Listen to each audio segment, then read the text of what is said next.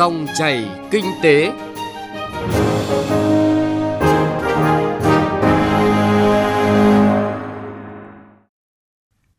Các biên tập viên Thành Trung và Xuân Lan xin kính chào quý vị và các bạn.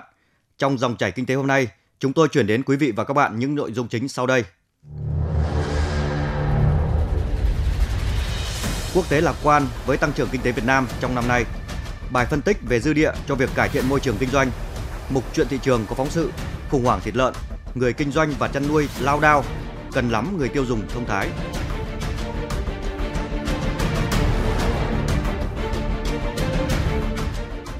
Trước khi đến với những nội dung vừa giới thiệu, chúng tôi điểm lại một số thông tin kinh tế đáng chú ý. Theo đánh giá của Cục Hàng không Việt Nam, thị trường hàng không quý 1 không còn tăng trưởng cao như những năm trước, đặc biệt tháng 3 vừa rồi, xu thế còn giảm. Cụ thể, lượng hành khách qua các cảng đạt hơn 8 triệu 800 nghìn lượt, giảm 3% so với tháng 3 năm ngoái. Trong số này có hơn 3 triệu 300 nghìn lượt khách quốc tế, tăng 3%, nhưng khách nội địa chỉ hơn 5 triệu 400 nghìn, giảm 6%. Tuy nhiên, lũy kế 3 tháng đầu năm, lượng hành khách qua các cảng hàng không đạt hơn 26 triệu 800 nghìn lượt, tăng hơn 5% so với cùng kỳ. Thống kê của Bộ Lao động Thương binh và Xã hội cho thấy, lao động từ 15 tuổi trở lên có việc làm trong quý 1 năm nay ước tính hơn 54 triệu người, giảm hơn 200.000 người so với quý trước, nhưng tăng gần 330.000 người so với cùng kỳ năm trước. Xu hướng lao động có việc làm trong quý tăng rõ ở khu vực có vốn đầu tư nước ngoài và khu vực ngoài nhà nước.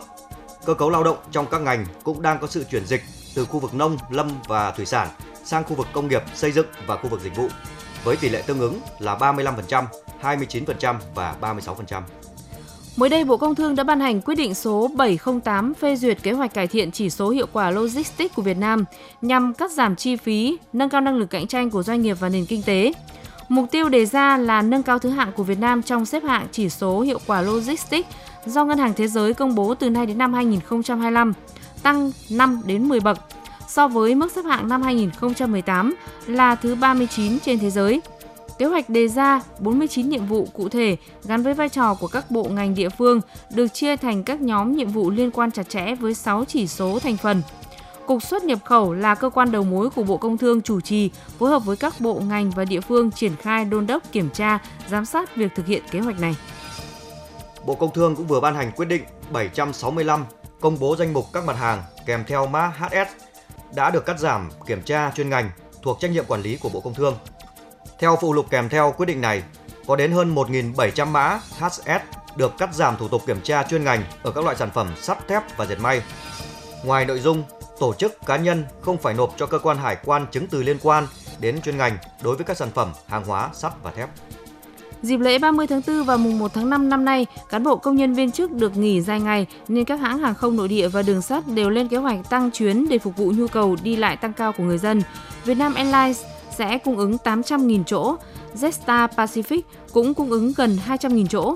Còn trên tuyến đường sắt, Tổng công ty Đường sắt Việt Nam cho biết sẽ tăng thêm 130 chuyến trên toàn mạng. Trong giai đoạn cao điểm nghỉ lễ này, các hãng hàng không và đường sắt đều khuyến cáo hành khách chủ động lịch đi lại để đặt vé sớm, mua vé trực tuyến, làm thủ tục online.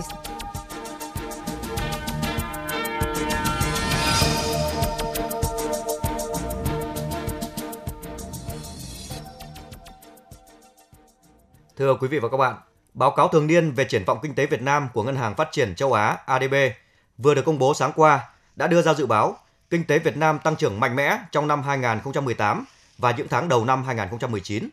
Tăng trưởng được thể hiện một cách toàn diện ở các lĩnh vực như công nghiệp chế biến chế tạo, dịch vụ nông nghiệp và khả năng tiếp cận thị trường lớn cho các loại hàng hóa xuất nhập khẩu của Việt Nam thông qua nhiều hiệp định thương mại tự do, phóng viên Bảo Ngọc thông tin. Theo báo cáo của Ngân hàng Phát triển Châu Á ADB, nền kinh tế Việt Nam tiếp tục có một năm tăng trưởng mạnh mẽ, tăng từ 6,8% trong năm 2017 lên 7,1% trong năm 2018. Đây là tốc độ tăng trưởng cao nhất trong 11 năm qua. Xuất khẩu hàng hóa và dịch vụ tăng trưởng cao, nhu cầu tiêu dùng tiếp tục tăng làm nền tảng cho tăng trưởng. Tính theo ngành thì tăng trưởng nông nghiệp, công nghiệp và xây dựng đã tăng tốc, trong khi tăng trưởng dịch vụ giảm nhẹ. Sản xuất và kinh doanh nông nghiệp đã cải thiện tăng 3,8% trong năm 2018. Ngành nông nghiệp đã cải thiện nhờ kế hoạch nâng cao công nghệ trong nông nghiệp của chính phủ. Ông Eric Skywick, giám đốc quốc gia của Ngân hàng Phát triển châu Á ADB tại Việt Nam, cho biết. Tăng trưởng sẽ tiếp tục toàn diện và nhiều khả năng được giữ vững trong thời gian tới, với sự hỗ trợ của ngành công nghiệp chế biến chế tạo theo định hướng xuất khẩu, vốn đầu tư trực tiếp nước ngoài FDI và nhu cầu trong nước vẫn giữ được sự bền vững. Một trong những điểm đáng mừng là tăng trưởng không làm gia tăng áp lực lạm phát. Lạm phát bình quân giữ ở mức 3,5% trong năm 2018, dưới mục tiêu 4%. Mặc dù phí dịch vụ y tế, giáo dục đều tăng góp phần tạo áp lực lạm phát trong 10 tháng của năm 2018, nhưng áp lực này giảm nhờ giá dầu thế giới giảm và thắt chặt chính sách tiền tệ. ADB dự báo lạm phát trong năm 2019 và 2020 sẽ tăng nhẹ lên khoảng 3,8% do một số điều chỉnh giá cả hàng hóa nhưng vẫn dưới mức 4% chính phủ đề ra. Dự báo tăng trưởng kinh tế và thương mại toàn cầu chậm lại, tốc độ tăng trưởng của Việt Nam cũng được dự báo giảm nhẹ và đứng ở mức 6,8% trong năm 2019 và 6,7% trong năm 2020. Những lĩnh vực như công nghiệp chế biến chế tạo, luồng vốn đầu tư nước ngoài và nhu cầu tiêu dùng nội địa vẫn là động lực chính cho tăng trưởng kinh tế. Ông Nguyễn Minh Cường, chuyên gia kinh tế quốc gia, cơ quan đại diện thường trú của Ngân hàng Phát triển châu Á ADB tại Việt Nam, cho biết những yếu tố làm giảm tốc độ tăng trưởng của Việt Nam. Tăng trưởng Việt Nam là có suy giảm, nhưng mà suy giảm nhẹ và điều đó cho thấy có sự tác động của tăng trưởng kinh tế toàn cầu bởi vì là cái tăng trưởng kinh tế toàn cầu là nó có hai cái cái tác động yếu tố tiêu cực. Một là cái tăng trưởng nền kinh tế của tất cả các nước nền kinh tế đang phát triển và hai nữa là căng thẳng thương mại. Thì hai cái đó nó đã, đã tác động đến nền kinh tế Việt Nam và đã có cái sự uh, giảm tốc. Như vậy là chúng ta có thể thấy là có những giảm tốc nhẹ. Uh, nhưng mà những yếu tố mà có thể là hạn chế cái đà giảm tốc có thể là sự uh, chuyển hướng của thương mại chuyển đến thương mại từ ờ, ở các nước ờ, trong cái cuộc căng thẳng thương mại sang Việt Nam và Việt Nam có thể là gì là một trong những cái nguồn mà có thể là cung cấp cái mặt hàng thay thế. Báo cáo của ADB khuyến nghị tiếp tục cải thiện môi trường kinh doanh sẽ là nhân tố khuyến khích đầu tư tư nhân cũng như nỗ lực tăng cường quan hệ với các đối tác trên toàn cầu thông qua nhiều hiệp định thương mại. Việt Nam cần tăng cường hội nhập các doanh nghiệp tư nhân vào các chuỗi giá trị toàn cầu, vốn là một trong những thách thức chính sách quan trọng đối với tăng trưởng dài hạn của Việt Nam cải thiện khả năng tiếp cận nguồn tài chính của các doanh nghiệp vừa và nhỏ cũng như nâng cao năng lực của các doanh nghiệp, gồm cả kỹ năng của người lao động. Điều này giúp các doanh nghiệp vừa và nhỏ áp dụng tốt hơn các công nghệ mới và đạt được giá trị gia tăng cao trong các chuỗi giá trị toàn cầu. Đây sẽ là động lực lớn cho tăng trưởng của Việt Nam trong tương lai.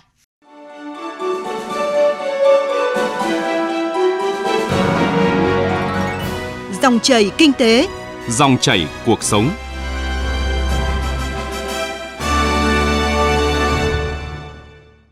Thưa quý vị và các bạn, theo báo cáo chỉ số năng lực cạnh tranh cấp tỉnh PCI năm 2018, mặc dù môi trường kinh doanh của Việt Nam đã có sự thay đổi tích cực, tạo động lực giúp doanh nghiệp phát triển, tuy nhiên, tỷ lệ doanh nghiệp phải trả chi phí không chính thức là 54,8%, mức thấp nhất trong 5 năm trở lại đây, nhưng vẫn là tỷ lệ rất cao.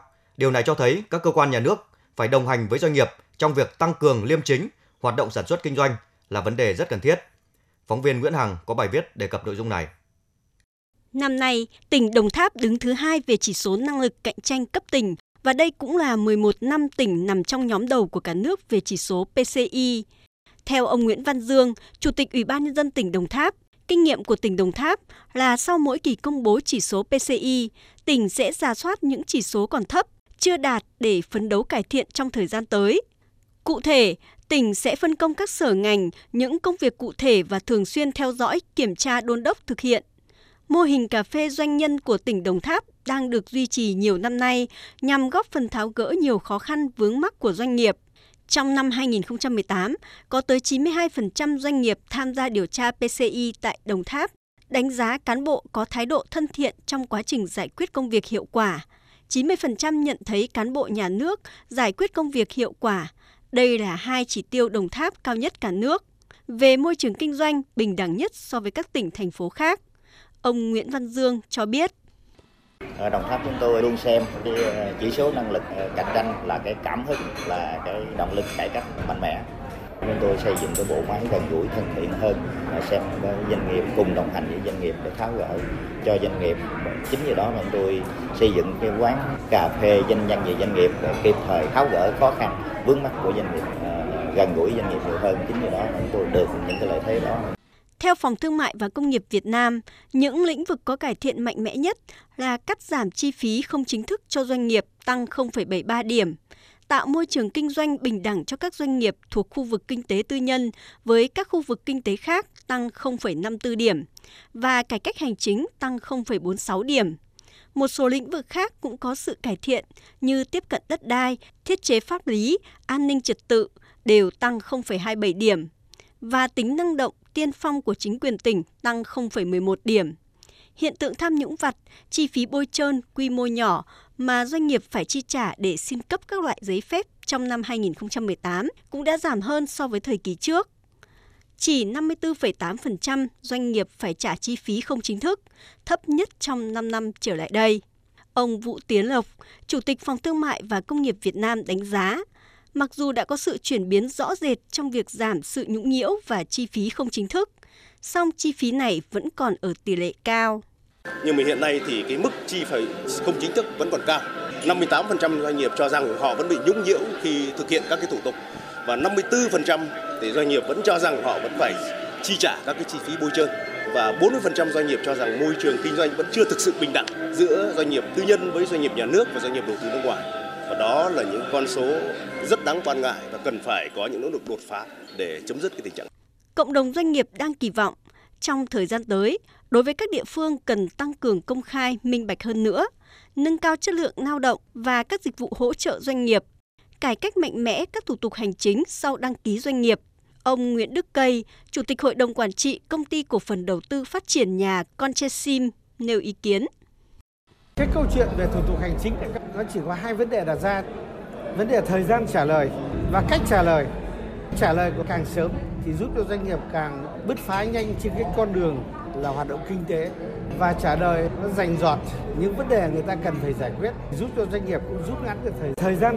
Các doanh nghiệp vốn dĩ là muốn bứt phá trong cái ờ, con đường là hoạt động kinh tế. Cái cải cách hành chính rất cần phát triển nhanh hơn và mạnh hơn nữa. Rõ ràng, bên cạnh những cải thiện về môi trường kinh doanh, song các doanh nghiệp vẫn phải chi trả các chi phí không chính thức vẫn còn ở mức cao. Do đó, lãnh đạo địa phương và sự chuyên nghiệp của bộ máy công chức tỉnh, thành phố sẽ quyết định tốc độ và hướng phát triển của Việt Nam trong thời gian tới. Với việc tăng cường đối thoại giữa chính quyền và doanh nghiệp, thúc đẩy cải cách thủ tục hành chính sẽ nâng cao được năng lực cạnh tranh địa phương trong thời gian tới.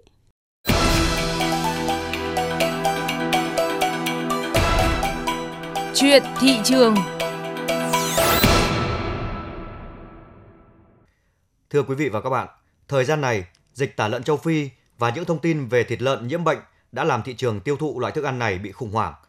Giá thịt lợn giảm mạnh, gây nhiều khó khăn cho những trang trại và hộ gia đình nuôi lợn. Trong chuyên mục chuyện thị trường hôm nay, cộng tác viên Nguyễn Hồng và Thu Hương thông tin. Dịch tả lợn châu Phi và nhiều thông tin tiêu cực về thịt lợn xuất hiện khiến người dân lo ngại. Nhiều người chọn giải pháp ngừng ăn các thực phẩm được chế biến từ thịt lợn. Điều này khiến cho thị trường tiêu thụ thịt lợn bị thu hẹp rất nhiều – Chị Đỗ Thị Loan, 44 tuổi ở Thanh Hóa chia sẻ. Trước ạ, thì cũng thường xuyên là ăn thịt lợn. Nhưng mà từ khi có cái dịch tả lợn châu Phi á, thì gia đình gần như là là không có dùng đến thịt lợn là chuyển sang các cái thực phẩm khác như là hải sản hoặc là các cái ờ, thịt bò rồi trứng các thứ đó tuy là rất thèm thịt lợn và cũng biết ở cái địa bàn cũng có một số cái trang trại vẫn có cung cấp lợn sạch đi một số nơi cũng có dây kiểm dịch đi một số nơi. Nhưng mà rồi cái cảm giác là vẫn ngại cho nên là né tránh các cái sản phẩm đến từ thịt lợn kể cả như thế giò chả các thứ là hầu như gia đình không có có dùng đến. Chị Lan sống tại Hà Nội thì cho biết từ khi có dịch tả lợn, gia đình chị đã tạm ngừng ăn tất cả những sản phẩm chế biến từ thịt lợn. À, trước đây bữa ăn của gia đình tôi thường có món thịt lợn nhưng mà dạo gần đây có dịch cả tả lợn cho nên tôi hạn chế uh, không mua thịt lợn về là để đảm bảo sức khỏe cho uh, gia đình và người thân.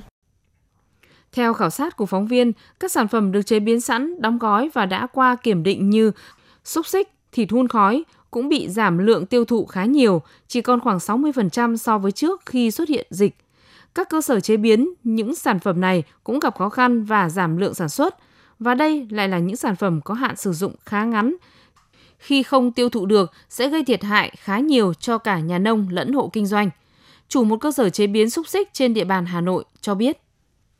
Người ta phải chịu cũng giảm vì ờ, kiểu như là người ta sợ ấy. Ban đầu đưa lên thông tin nhiều quá người ta hoang mang, thành ra là họ về mất khoảng độ 2 tuần, người ta không ăn mấy chậm. Còn hai tuần kia kiểu như trên mạng xã hội ấy, họ chia sẻ nhiều quá nên người ta sợ. Mấy cả người ta đưa hình ảnh lên app của họ. Nhưng mà nếu mà như thế thì kiểu như là chết người chăn nuôi ấy. Tính đến thời điểm hiện tại, dịch tả lợn châu Phi đã xuất hiện ở 22 tỉnh thành. Điều này không chỉ gây hoang mang cho người bán mà còn gây nhiều khó khăn cho người chăn nuôi. Mặc dù giá lợn đã giảm xuống mức chạm đáy, nhưng lợn đến ngày xuất chuồng không ai hỏi mua, người chăn nuôi vét sạch tiền trong nhà cũng không đủ tiền mua cám cho lợn ăn. Nhiều hộ chăn nuôi lâm cảnh nợ nần. Ông Nguyễn Minh Thọ, chủ hộ trang trại nuôi lợn tại Thanh Hóa cho biết. Trước khi mà chưa có dịch á thì giá lợn đang ổn định nhưng mà khi công bố dịch thì giá nó xuống rồi hết sức là thấp và đặc biệt là người ta chỉ mua những cái lợn mà nó tám chín mười kg thôi. Còn ờ, đầu tạ trở lên thì người ta không mua. Mà cái thông tin của mạng xã hội nó không chính thống. Dẫn đến là người dân là cứ tưởng đâu là là nó ảnh hưởng cho nên là người, người dân quay lưng với cái cái sản phẩm của thịt lợn trước khi mà chưa có dịch thì lợn bán ra thì nó rất đảm bảo. Giá cả thì đảm bảo cho hộ chăn nuôi là có cái lợi nhuận. Nhưng mà từ khi không có dịch thì hộ chăn nuôi hết sức là khó khăn. Từ cái khâu vận chuyển, phải nói rằng là các cái chốt kiểm dịch người ta cũng không cho vận chuyển. Thị trường không tiêu thụ được, người dân rơi vào tình cảnh nuôi tiếp cũng không được, ngừng nuôi cũng không xong. Mức giá hạ thấp làm cho thiệt hại của hộ gia đình càng lớn.